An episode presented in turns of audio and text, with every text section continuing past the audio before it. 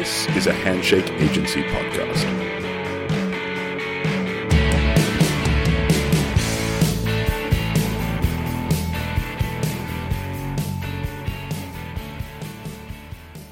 Welcome back to Rewind Spotlight on the 1986 second album Born Sandy Devotional by much loved Aussie rockers The Triffids. I'm your host, Steve Bell. You're currently listening to the start of episode 4 of 5, and we recommend, as always, that you start at the beginning if you haven't already checked out the first few episodes. With a band like us, it's sort of hard to write the set list at the start of the day because we have had so many hits in this country. It's difficult to know which hit to play, where to start, but this one's been played on Countdown, so I guess that uh, means something. It's called Wide Open Road.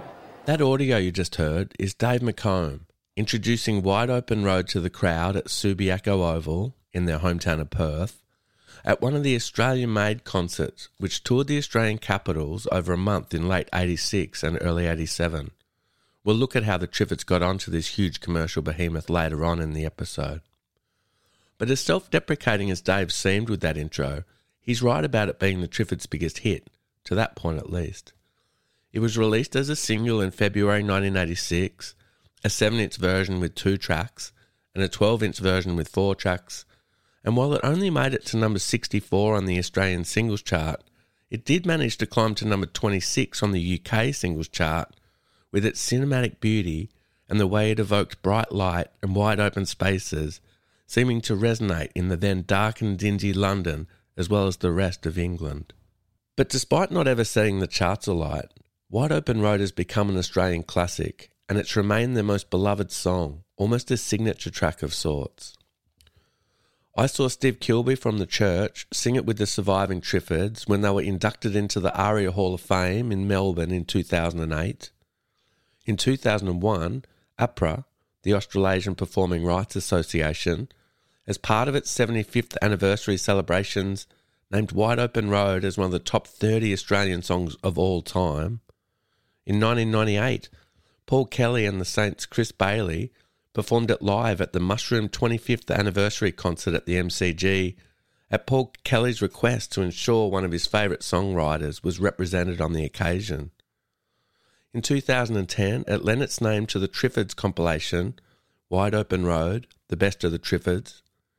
It's been covered by a heap of artists, naturally all Australian, including The Church, The Panics, The Temper Trap, and Jimmy Little. But it was covered first, and most often, by one of my all time favourite bands, Weddings, Parties, Anything, and it's through the gateway of that latter band that I first discovered Wide Open Road and in turn the Triffids.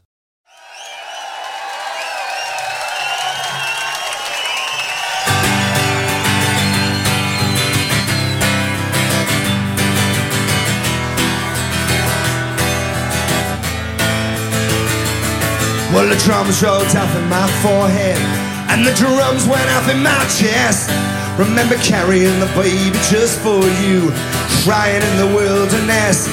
I lost track of my friends, lost my kin. I crossed them off my list, and I drove out over the flatlands, hunting down you and him. Well, the sky was big and empty, my chest filled to explode, and I yelled my inside out of the sun at the wide open road. It's a wide open road. It's a wide open road.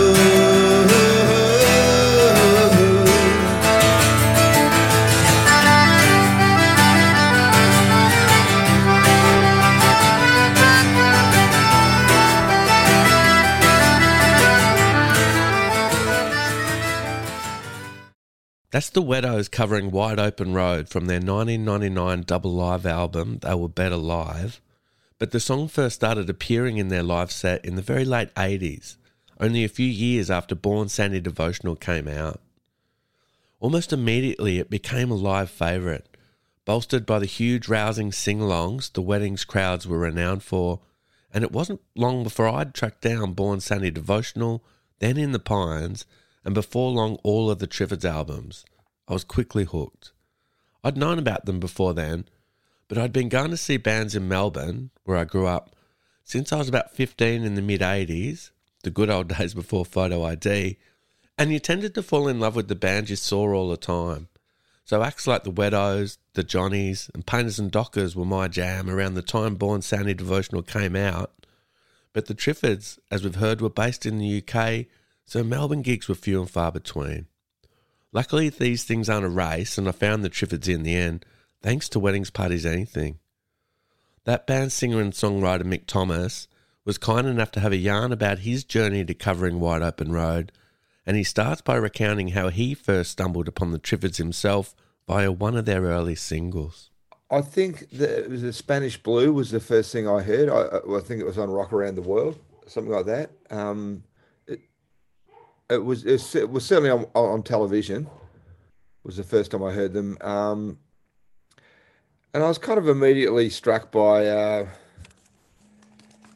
I, I, don't know. Um, the fact that they were a band that kind of seemed to be really willing to take sort of sharp diversions, you know, sort of, you know, I probably, you know, and, and especially in those days when your awareness of, a new act was probably tempered a lot by um, the music press, which existed, you know, which was was much more pronounced than it is these days. So, yeah, I mean the physical music press. So, you know, whether it was Juke or Ram or um, there was a, a, paper called Vox at one stage. Um, so I probably became aware of them via that, but I certainly have a, a strong memory of seeing that song. Uh, was it called, was it Spanish Blue? Was yeah, it, yeah, yeah, yeah, yeah. Um, on you know one of those, I think I'm pretty sure it was Rock Around the World with Basia Bonkowski. Um, and yeah, yeah, just just just sort of liking the fact that they were a band that seemed to, yeah, seemed to sort of be prepared just to take take a, a, a, a sort of diversion, you know. And I think pretty soon after the first time I saw them, I was um, there was a band of, of, I can't even remember what they're called, you know, um, friends, and they were. I used to mix them occasionally, you know. It, you know, like I mean, I'm not much of a live sound mixer, you know. But I sort of went and I was mixing this band, and they opened for the Triffids at the. Uh, I I think by this stage it wasn't even. I don't know, I, you know, Seaview Ballroom or one of those, whatever, whatever that that place was called at that time, and yeah, there was not many people there. I can remember that. So they opened for the Triffids, and I just remember hanging around to watch them, and uh, you know, I mean, that was like the Triffids would, would come to town in those days, and they, they were, I think they'd gone through their period of living in Melbourne by that stage, and this is just they were just visiting when they came to town, but they were certainly not a big band, you know, like. I, I don't know if they ever got big crowds in Melbourne, really. You know, like I, I think it's, it's they're an interesting phenomenon to, to look at because I'm I'm not sure you know, where the Triffids ever drew big crowds in Australia, you know. I sort of have funny recollections uh, of them. I, I think they, I'm not sure what Michael Jackson's song or album was out at that time, but I remember they had like a, a picture of Michael Jackson on, on the, that they just pinned to the curtain. It was like, you know, from some, you know, it was, they were kind of ironic and, you know, I sort of just got the feeling they were, not that they didn't care, but that they were kind of putting up a bit of a wall between themselves and um, what popular success might be defined as. You know, um, a lot of bands do that, I guess. Yeah, yeah, they do. I mean, shit, heaps of bands do that. It was like, oh, we don't care. Yeah, we're just going to be a bit ironic here, and but they were still when they kind of hit. I mean, I, I can still remember that gig and that still when they hit their straps, they were really good, and it was really formidable and really sort of special. And you know, I, I was already kind of quite enthralled by them. But yeah, they were they were they were putting up very much a wall of like nonchalance, you know, at the time. Born Sandy Devotional's release in 1986 coincided with Weddings Parties Anything's formative years. At that stage, they'd just released an EP and a single, their debut album Scorn of the Women arriving in 1987, but Born Sandy soon connected hard with the band as they began developing their own fan bases all around Australia, but noticeably over in Perth, where they were quickly pulling big crowds. I know that Born Sandy Devotional had, had a massive effect on on the weddings. Um, just the scope of it, you know, and, and I mean, a really, it's it's it's a great record from start to finish. But I think really the first couple of tracks as openers is just it's such a fucking massive statement, and the paradox of the whole thing about me even talking about the Triffids is that the wedding's got all this success in Perth. And so we were going to Perth really regularly and we really kind of hit it over there. And I don't reckon they had that success in Perth.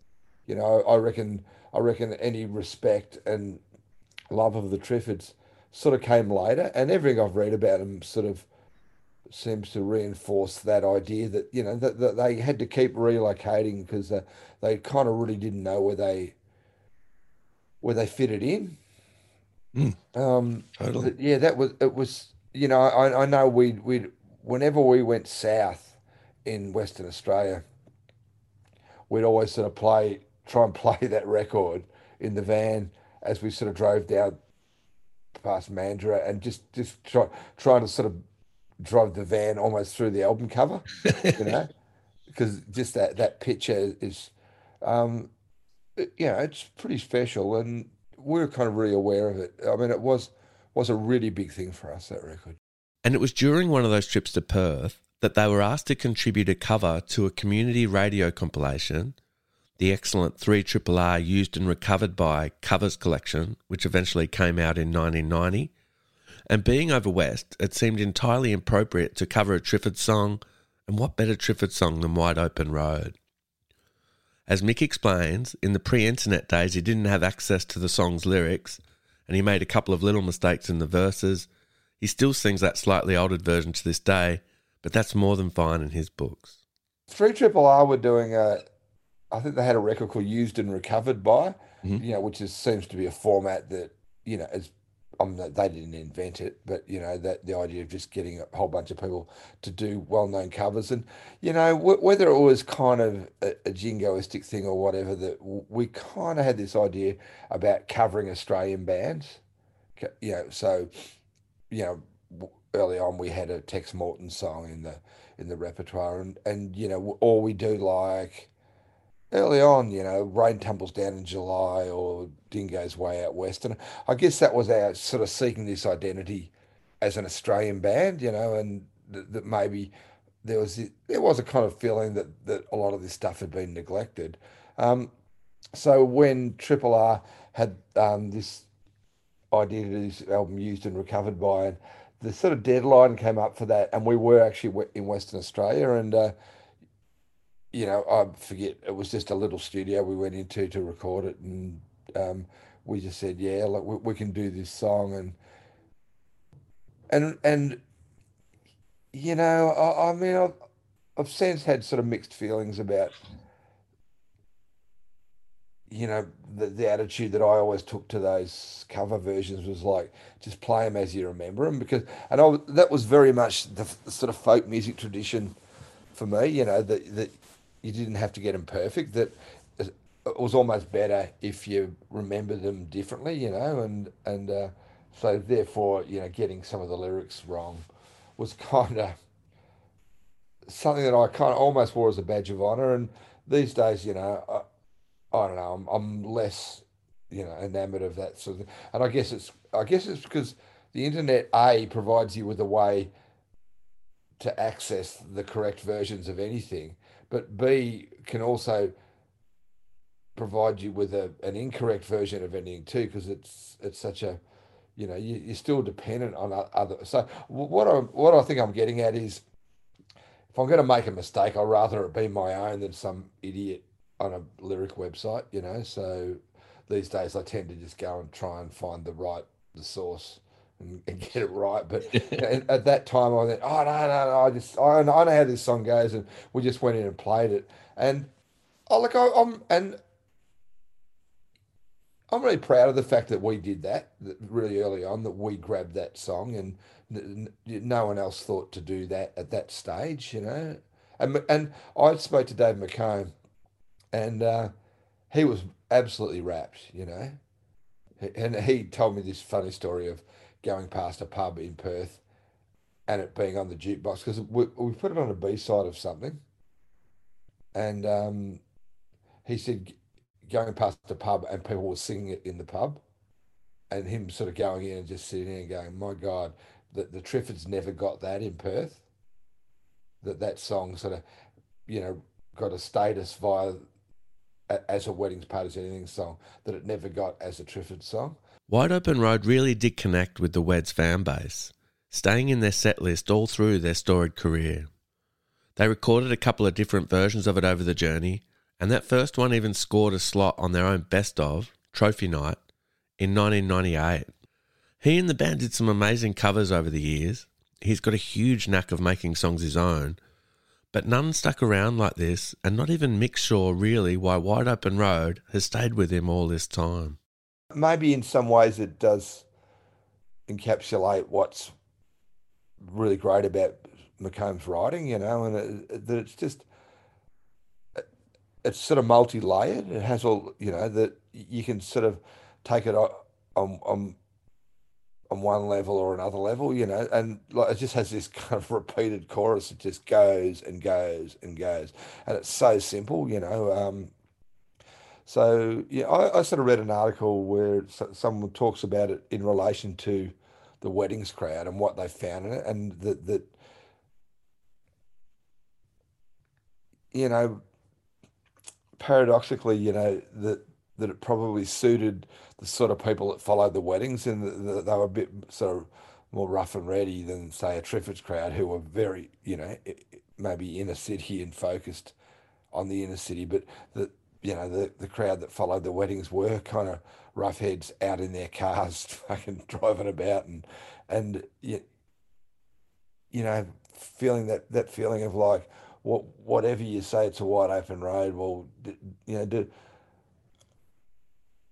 to what extent people sort of see that as a as an unrequited love song or as just a song about yearning, you know, like this general yearning, which is much more a much more hard harder to define kind of emotion, but no less worthy and no less um um what's the word? Yeah, yeah, no, no, no less worthy or effective, you know, or, or something that might, you know, tug at your heartstrings, but it's just it's a wide open road, it's a wide open road um, and you go, well, you know, it's just people sort of seeking, you know, like it's it's a kind of a very general emotion, but it's it's kind of there, and you know, I, I yeah, I I mean, it would take me, you know, a year to sort of find the quote or the the reference to it in in regards to the weddings, but it, but yeah, I, I can still remember the article when when someone sort of said, well, uh, uh the song just really struck a chord with the weddings crowd, you know, like really, really quickly. And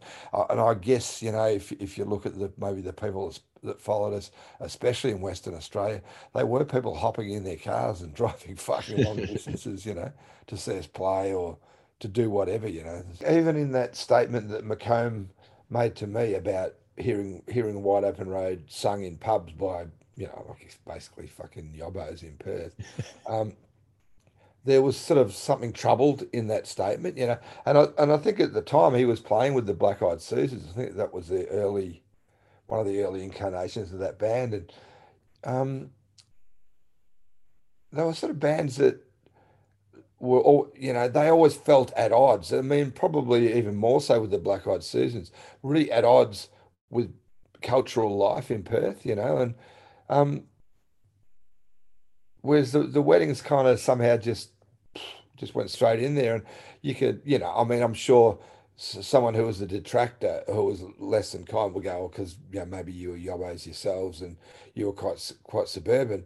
But i don't know there was something in the weddings that seemed to be able to transcend that a bit you know and it was you know i, I mean i think it was maybe the legacy of dave warner and people like that who who could be quite who could have quite a strong suburban appeal and a, appeal to middle Australia while still having, you know, making intelligent music, you know. Oh, yeah, yeah. Um, and that was kind of the brief for the weddings from the start. But that we really did, we were really seeking acceptance, you know, in the Australian, you know, working class, middle class people. Whereas somehow, you know, the Triffids sort of and stroke Black Eyed Susans seem to butt up against that, you know, and a lot of the stuff that you you still read, you know, in retrospect, they were always kind of seem to be butting up against, you know, what Perth was. Yeah, hmm. because it's sort of a tough place, Perth. It's it's whatever problems you, you can sort of talk about with you know the Australian cultural life and cultural cringe is is you know ramped up over there. All right, let's take a closer look at the song itself. The main thing that stands out musically about Wide Open Road is its use of a drum machine, making it something of an outlier on Born Sandy Devotional.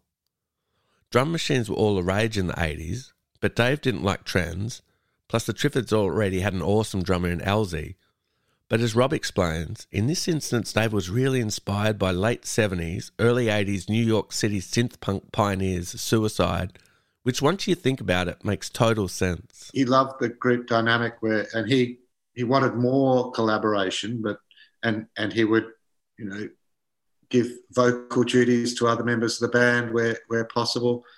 Um, so, although he was yeah very detailed in his ideas and he was very you know wrote so much before it finally came to the, the final version or whatever he uh, he really um, valued the the individual uh, creativity of each band member and what they could, uh, yeah, and and not to overthink things. You know, I, I personally, I would often just come up with a, you know, some musical thing and say, great, that's it. You know, rather don't overthink it. You know, you've come up with it. You know, develop that one, rather than go, no, you know, second guess you or whatever.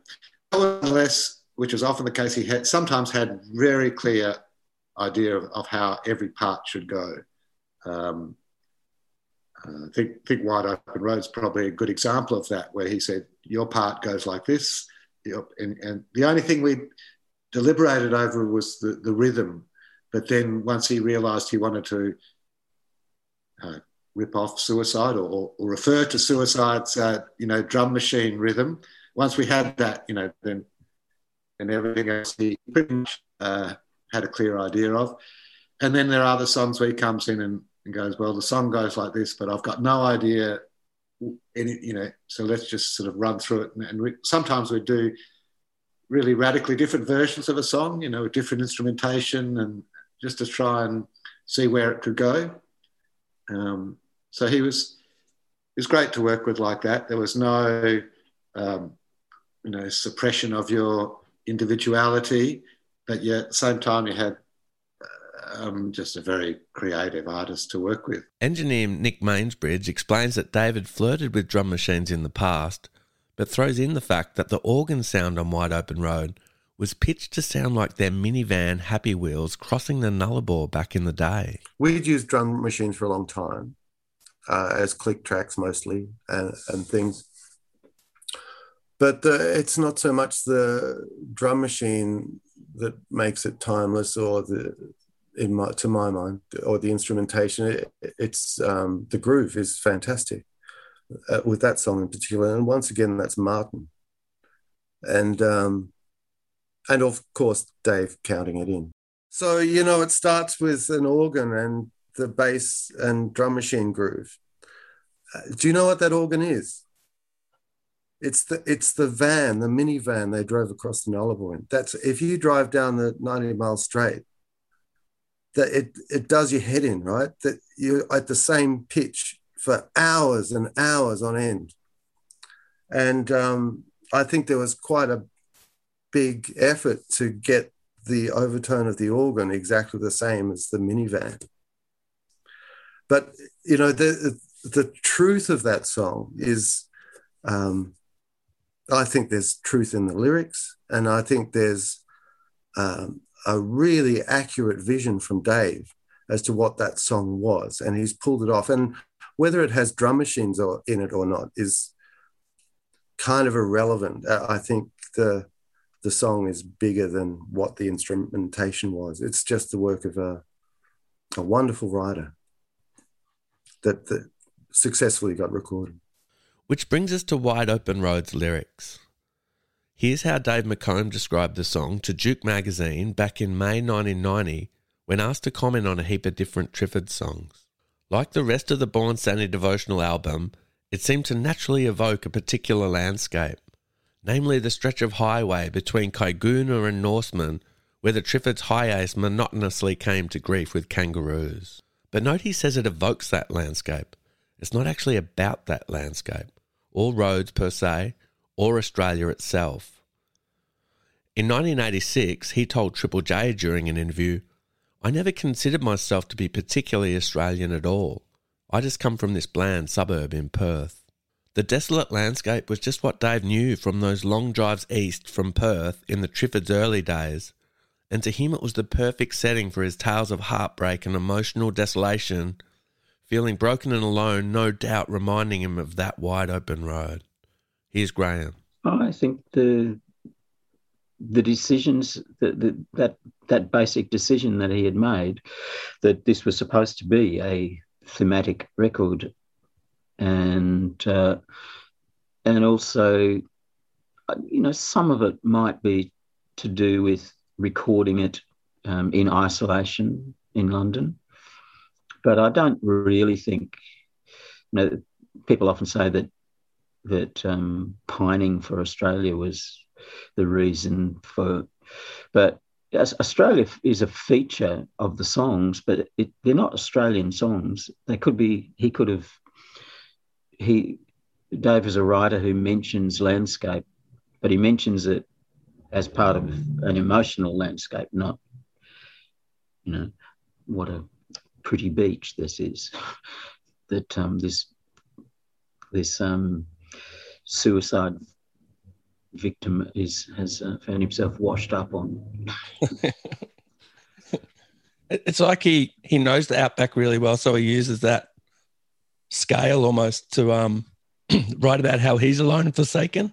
Yeah, yeah, exactly, exactly. But it's as I said, the the emotional landscape is more important than the than the literal um, landscape, and that's something that you'll find in the best writers. Um, of course, they have to write about um, if if a song is set, a song or a book is set in Australia, then you yeah, the Australian landscape is part of it, but it's not the most important part, mm. and it could be another landscape. But, um, but the the cinematic quality, um, I think um, that another um, guideline for for Dave was he didn't want the Triffids to sound like any other band. He didn't want us to use, you know, um, fashionable sounds at all. He didn't want us to sound, you know, even vaguely like any other band. And he wanted, he just wanted us to play what suited the song. And he really did want to to um, to build up uh, an, a, a landscape for the songs, a setting for the songs, a musical setting that didn't rely on cliches. You know, I like he he had a, a real real hatred of any kind of cliche, and he didn't like genre music, like blues music wasn't really on his on his map. But people like uh, Lightning Hopkins maybe might be because they sort of transcend the genre, and that's he didn't want it to be the Triffids to be any genre at all, and I think it kind of worked. I mean, you you can't really. There's only only maybe um, Life of Crime it's probably the only song on there where you could say, "Oh, it's a bit bluesy," but but it's not really blues. He loved the mystery in his songs, didn't he? Like leaving Absolutely. that bit of ambiguity. Absolutely, he he he really thought that um, music wasn't hundred percent um, worthy if there was no mystery. That's why he wasn't he wasn't a big fan of the Kinks because he thought it was too straightforward. Even though he liked the tunes and whatever, he just he thought that was too straightforward.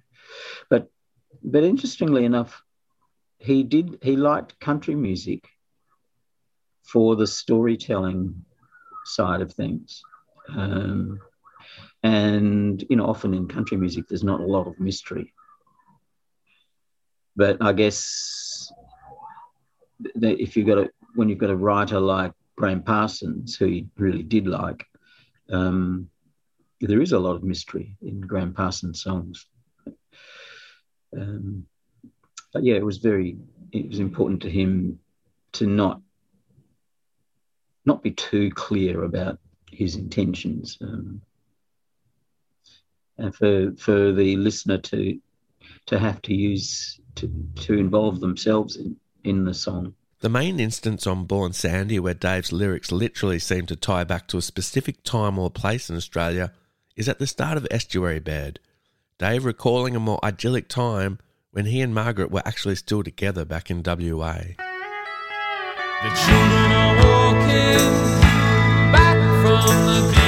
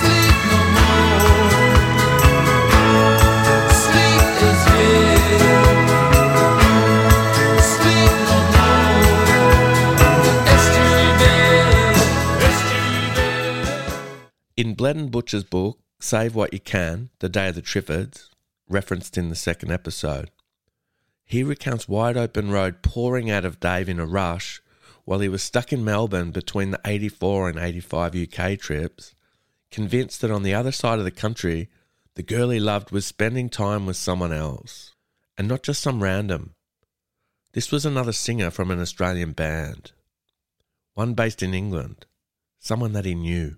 The most autobiographical song on that on the record is probably the Seabirds. Hmm.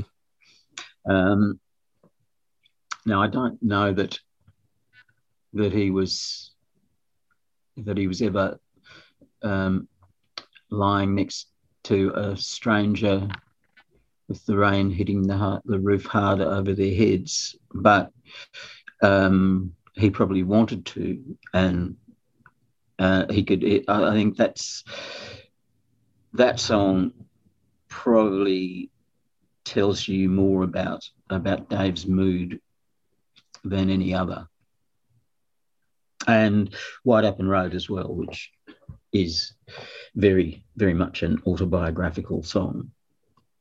Um, and you know that's that's the the song that we weren't to know was was going to become an Australian classic, but but it's a it's I think it's a very misunderstood Australian classic because it's a song about about revenge. Really, it's about there was a real situation where where um, Dave had lost a relationship and lost it to somebody else, and and he really did deep down inside want to go and chase them down.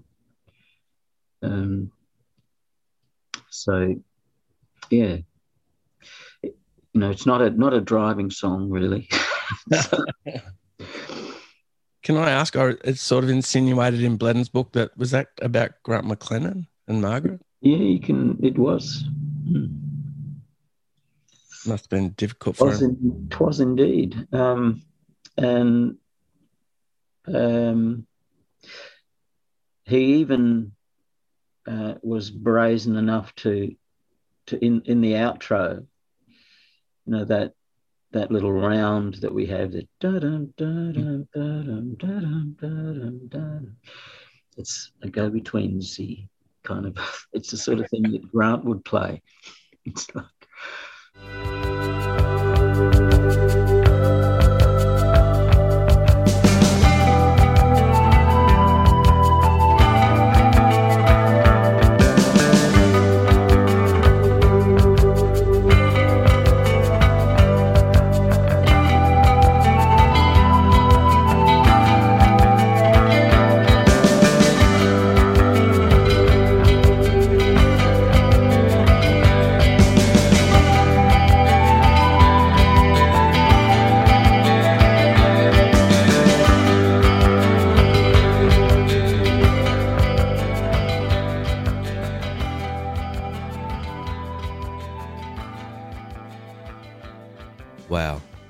not going to lie, I'm pretty blown away by this. You knew the song was about betrayal. The lines, So how do you think it feels, sleeping by yourself, when the one you love, the one you love, is with someone else, makes that pretty obvious. Those are amongst my favourite lyrics from any song, not just the Triffids, just because of how succinct and yet personal and powerful and universal they seem. So to find that someone else's Grant McLennan is mind blowing to me. And that coda at the end of the song is kind of aping his guitar style like some sort of passive aggressive clue. That just makes the following passage from Bleddyn's book even more stone cold. The scene takes place in London, late 85, when they've just got the finished tapes of Born Sandy Devotional back, and Dave invited Grant over to hear his new opus over dinner. Dave invites Grant round for a curry on Sunday evening. He simmers the meat all afternoon, gentling it tender, feeding it chili and heat. Grant arrives with a bottle of gin. The gin begins its long downhill journey, and the tape is soon on the deck. Grant is as effusive as ever and painstakingly appreciative.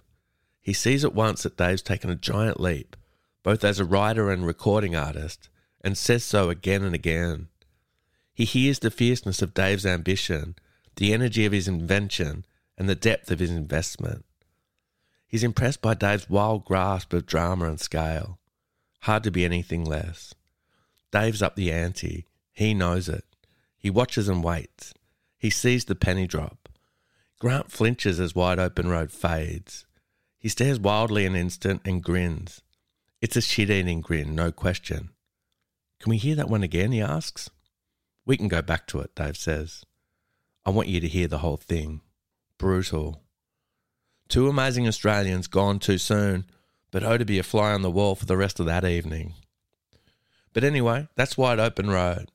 Pretty much an exercise in Australian Gothic. Jack Kerouac makes the open road seem liberating. On Born Sandy Devotional, Dave McComb makes it seem vaguely terrifying. Graham Lee explains that this emotional turmoil in the singer's life was sadly par for the course around this time. that was Dave's life for the next um, next five years until he settled in Melbourne um, in the very early nineties.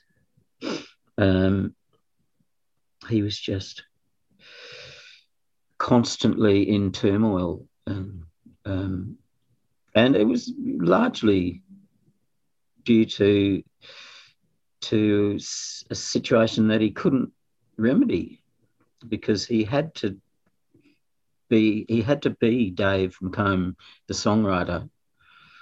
This involved him being away from from home and involved him being on the road uh, for years at a time. Uh, involved it also involved him um, not being completely available to to any partner that he may have had because he was Dave McComb the writer rather and, and I think Dave McComb the writer took precedence over Dave McComb the lover It's a catch twenty two, isn't it? Or a, very much, very much so, um, and and probably to the point where it wouldn't matter if if he had Zoom available or whatever. It'd probably still happen. Dave's good friend and manager, Sally Collins, also noticed these failings in his relationships starting to permeate the lyrical themes of Born Sandy Devotional. that became increasingly um, evident um, because you know again as I've, said before you know his relationships didn't travel well you know it's hard that tyranny of distance you know the you know the um, you know the most beautiful song um, you know tender is the night you know that lyric of you know where you know where you are it's just getting light you know and you know the you it's hard you know we didn't have computers in those days we didn't have email or social media or anything so it was letter writing or or when the money was good phone calls. But you were ringing and you're talking to people at the opposite side of the world. They're getting up you're pissed you know and you're about to go to bed you know. So it's hard to get on a, a good footing and it's hard it was very hard to maintain those relationships. And as much as possible you know when his partners when any of the band's partners were in the uk i would try and involve them in the tours. They were always welcome. Partners were always welcome on tours.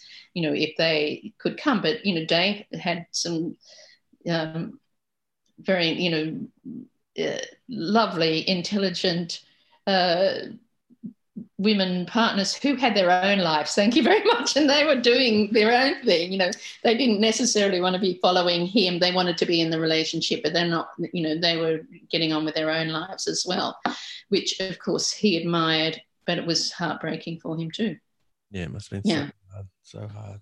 Mm.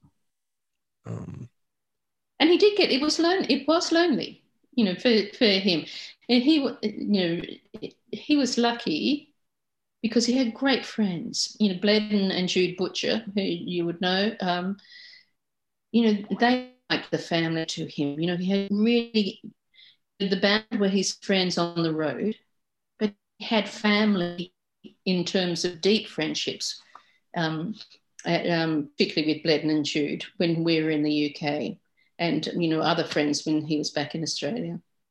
Mm.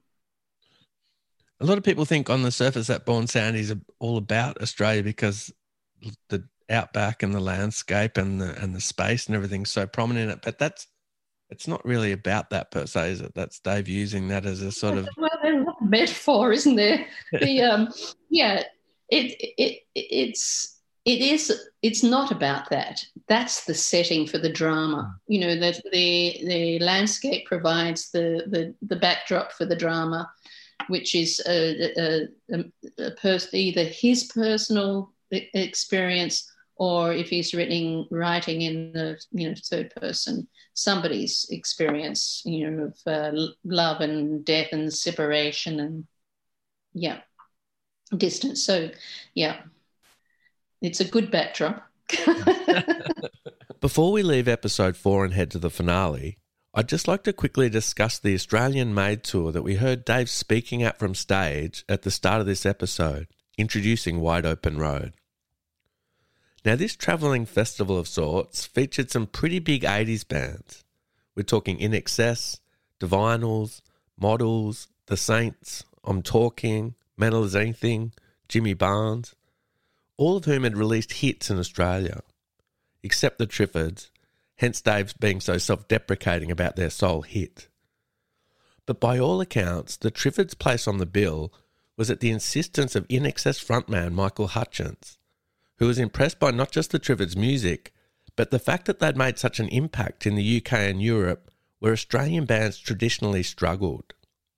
Here's Sally Collins recalling how the Triffids ended up on Australian Made and how their inclusion put a few noses out of joint. For me that was a really interesting experience because we were in the uk we had no plans to come home we thought we, we usually we'd come home for christmas and chris murphy started to ring me and he said i'm doing this big thing you know uh, I knew Chris Murphy. In those days, managers didn't talk to each other, of course. You know, they, but um, I, I, knew Chris as INXS's manager, and In Excess were with the same booking agency in the UK as we were, and had caused an agent to have a nervous breakdown.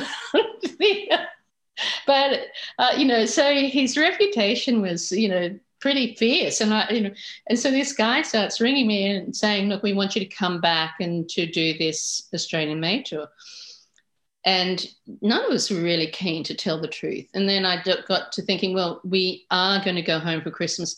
Let's just do it anyway. You know that he told, you know, he told me who was on it. He he wouldn't actually take no for an answer, and I'll get tell you why in a sec. But the, um, uh, so yeah, so we started to you know think about it we, we came back and we did it and it was a um, very strange thing for us because some of the other artists um, didn't think we should be there and uh, um, they there was a um, and some of the uh, the the billing was meant to go based on your international popularity so we weren't to be the first band.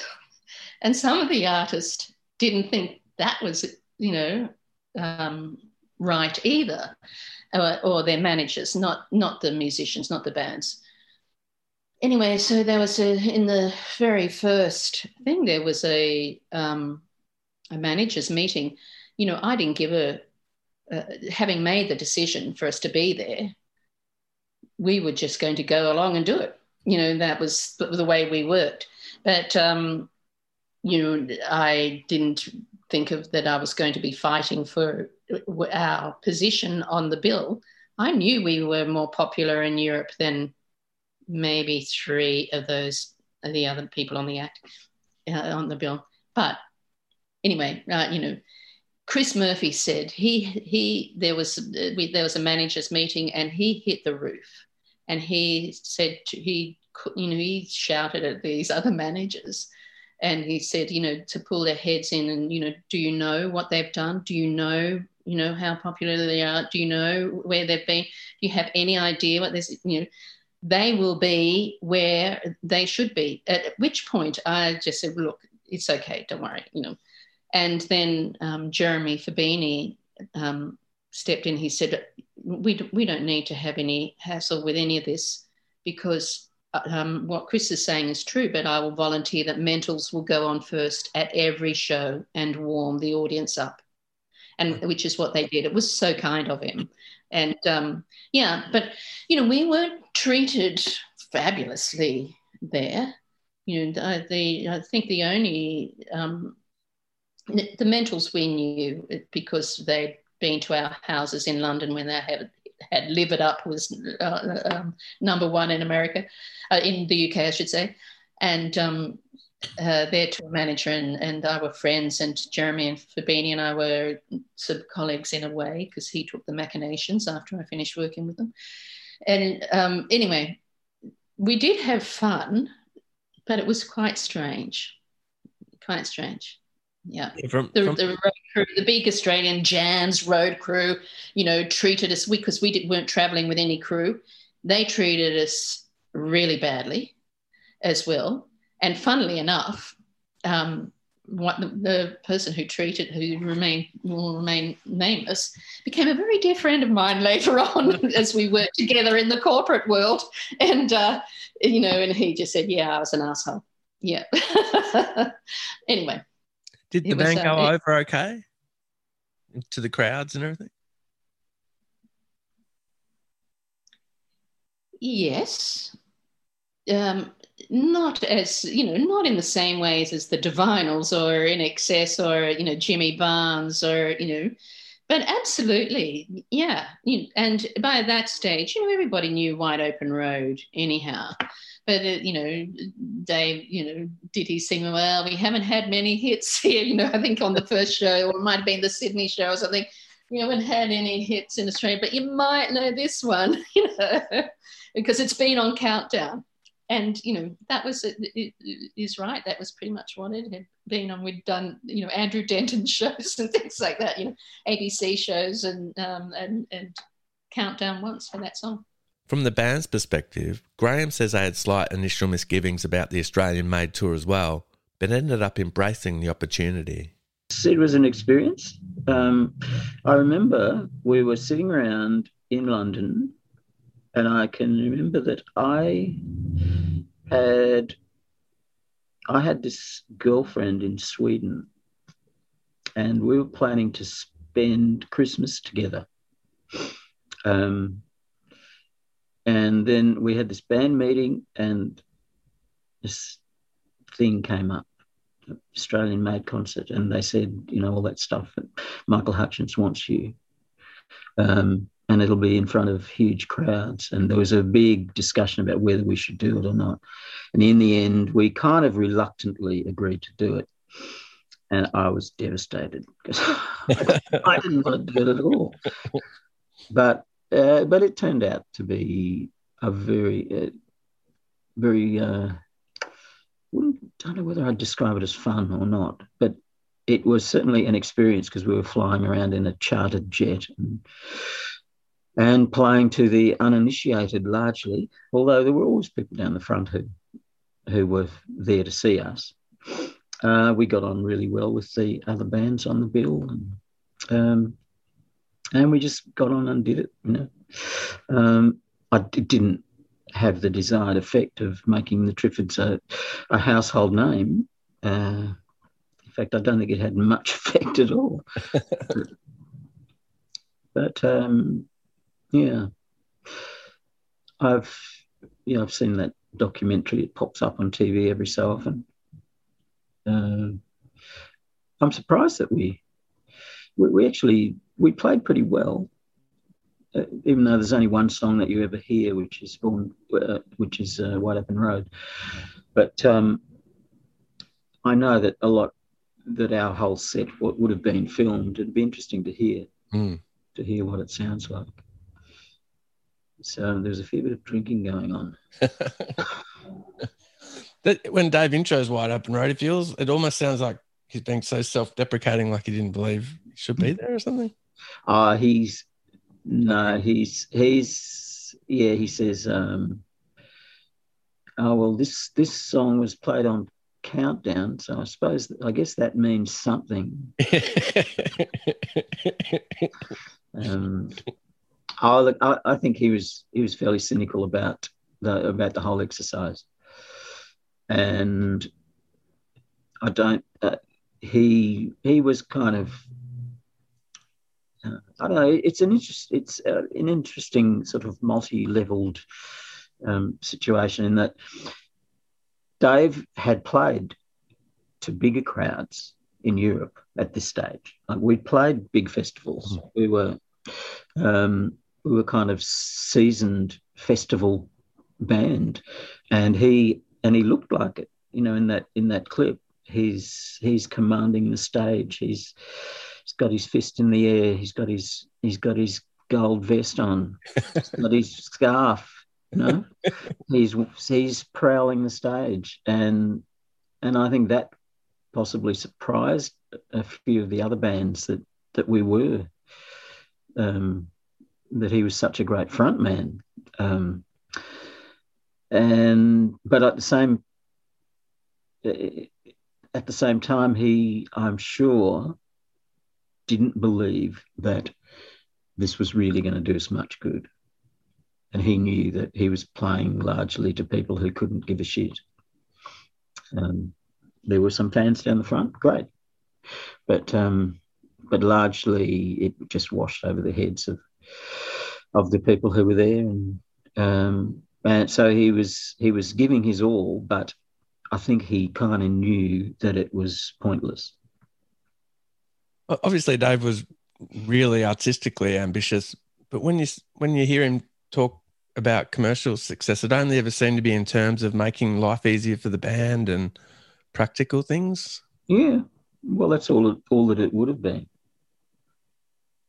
Um, you know, I I don't think he needed um, he he didn't need um, commercial success to to validate his his work. He knew that what he was doing was good. He knew that what he was doing was world class. He knew that what, what he was doing, you know, belonged up there with with um, Bob Dylan and um, and Mick Jagger, and you know, he knew that he was good, and he knew that his that his work was was good enough. Um, but uh, yeah, commercial success would have been would have been nice because we would have been able to do a lot more. Um, we, uh, we would have been able to. He would have been able to jump on a plane and fly back to Australia whenever he wanted. That sort of thing.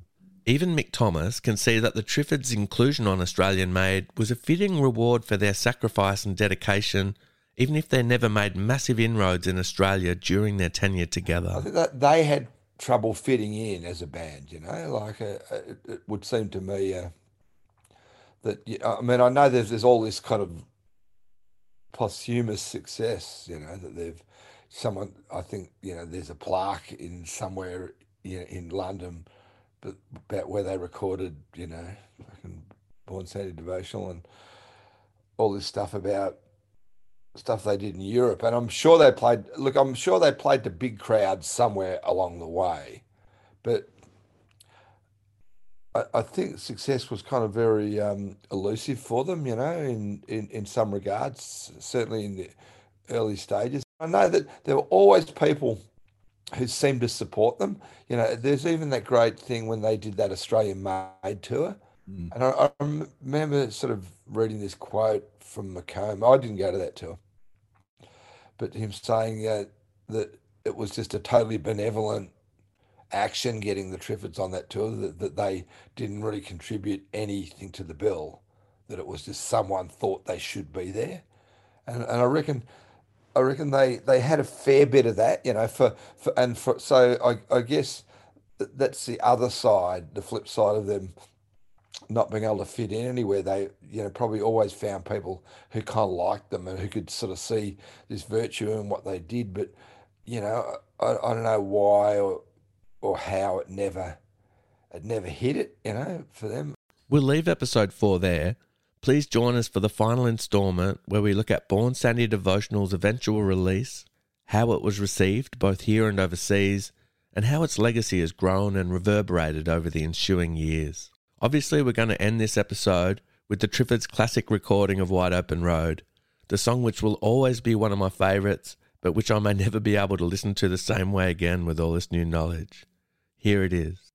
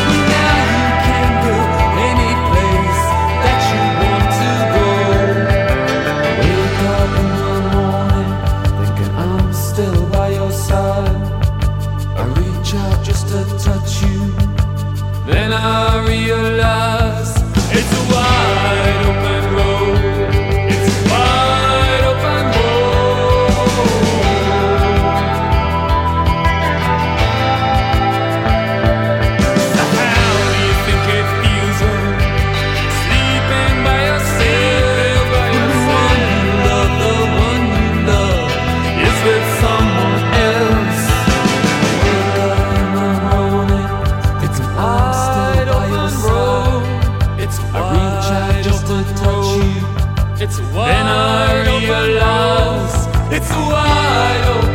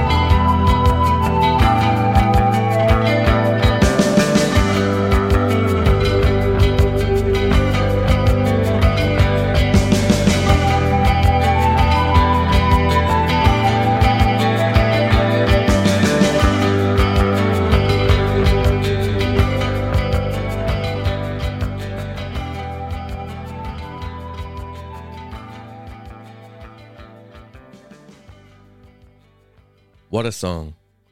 Thanks for making it this far. Just the one episode to go. Hope to catch you there.